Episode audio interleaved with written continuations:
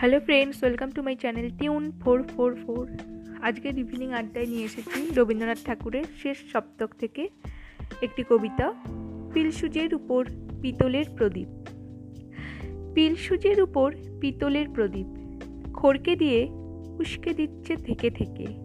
হাতির দাঁতের মতো কোমল সাদা পঙ্খের কাজ করা মেজে, তার উপরে খান দুয়েক মাদুর পাতা। ছোট ছেলেরা জড়ো হয়েছি ঘরের কোণে মিটমিটে আলোয়।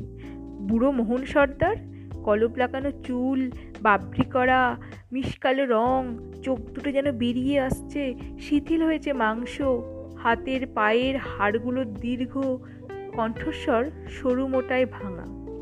রোমাঞ্চ লাগবার মতো তার পূর্ব ইতিহাস। বসেছে আমাদের মাঝখানে। বলছে রঘু ডাকাতের কথা। আমরা সবাই গল্প আঁকড়ে বসে আছি, দক্ষিণের হাওয়া লাগা ঝাউডালের মতো। দুলছে মনের ভিতরটা। খোলা জানলার সামনে দেখা যায় গলি। একটা হলদে গ্যাসের আলোর খুঁটি দাঁড়িয়ে আছে একচোখো ভূতের মতো। পথের বাধারটাতে জমেছে ছায়া। গলির মোড়ে সদর রাস্তায় বেলফুলের মালা হেঁকে গেল মালি। পাশের বাড়ি থেকে কুকুর ডেকে উঠল অকারণে। নটার ঘণ্টা বাজলো দেউরিতে। অবাক হয়ে শুনছি রঘুর চরিত কথা। তত্ত্বরত্নের ছেলের পইতে রঘু বলে পাঠালে চরের মুখে।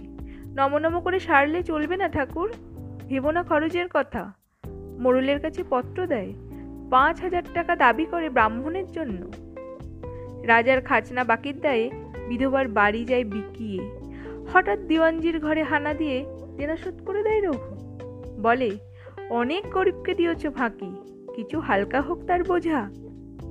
একদিন তখন মাঝরাত্রির ফিরছে রঘু লুটের মাল নিয়ে। নদীতে তার ছিপের নৌকো অন্ধকারে বটের ছায়ায় পথের মধ্যে শোনে পাড়ার বিয়ে বাড়িতে কান্নার ধ্বনি। বর ফিরে চলেছে বচসা করে। কোনের বাপ পা আঁকড়ে ধরেছে বরকর্তার।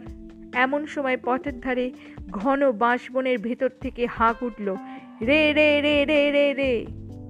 আকাশের তারাগুলো যেন উঠল থরথরিয়ে। সবাই জানে রঘু ডাকাতের পাঁজর ফাটানো ডাক। বর শুদ্ধ পালকি পড়ল পথের মধ্যে। বেহারা পালাবে কোথায় পায় না ভেবে। ছুটে বেরিয়ে এলো মেয়ের মা। অন্ধকারের মধ্যে উঠল তার কান্না। দোহাই বাবা, আমার মেয়ের জাত বাঁচাও। রঘু দাঁড়াল জমদূতের মতো। পালকি থেকে টেনে বের করল বরকে। বরকর্তার গালে মারলো একটা প্রচণ্ড চড় পড়ল সে মাথা ঘুরে ঘরের প্রাঙ্গণে আবার শাঁখ উঠল বেজে, জাগলো হুলুদ্দনি দলবল নিয়ে রঘু দাঁড়াল সভায়। শিবের বিয়ের রাতে ভূত প্রেতের দল যেন, উলঙ্গ প্রায় দেহ সবার, তেল মাখা সর্বাঙ্গ, মুখে ভূষো কালি।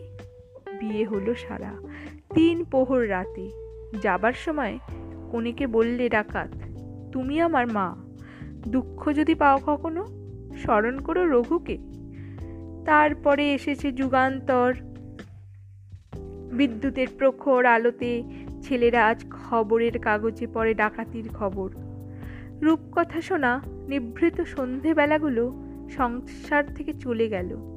আমাদের স্মৃতি আর নিভে যাওয়া তেলের প্রদীপের সঙ্গে সঙ্গে। আজকে এই পর্যন্ত। নমস্কার, শুনতে থাকুন, ভালো থাকুন।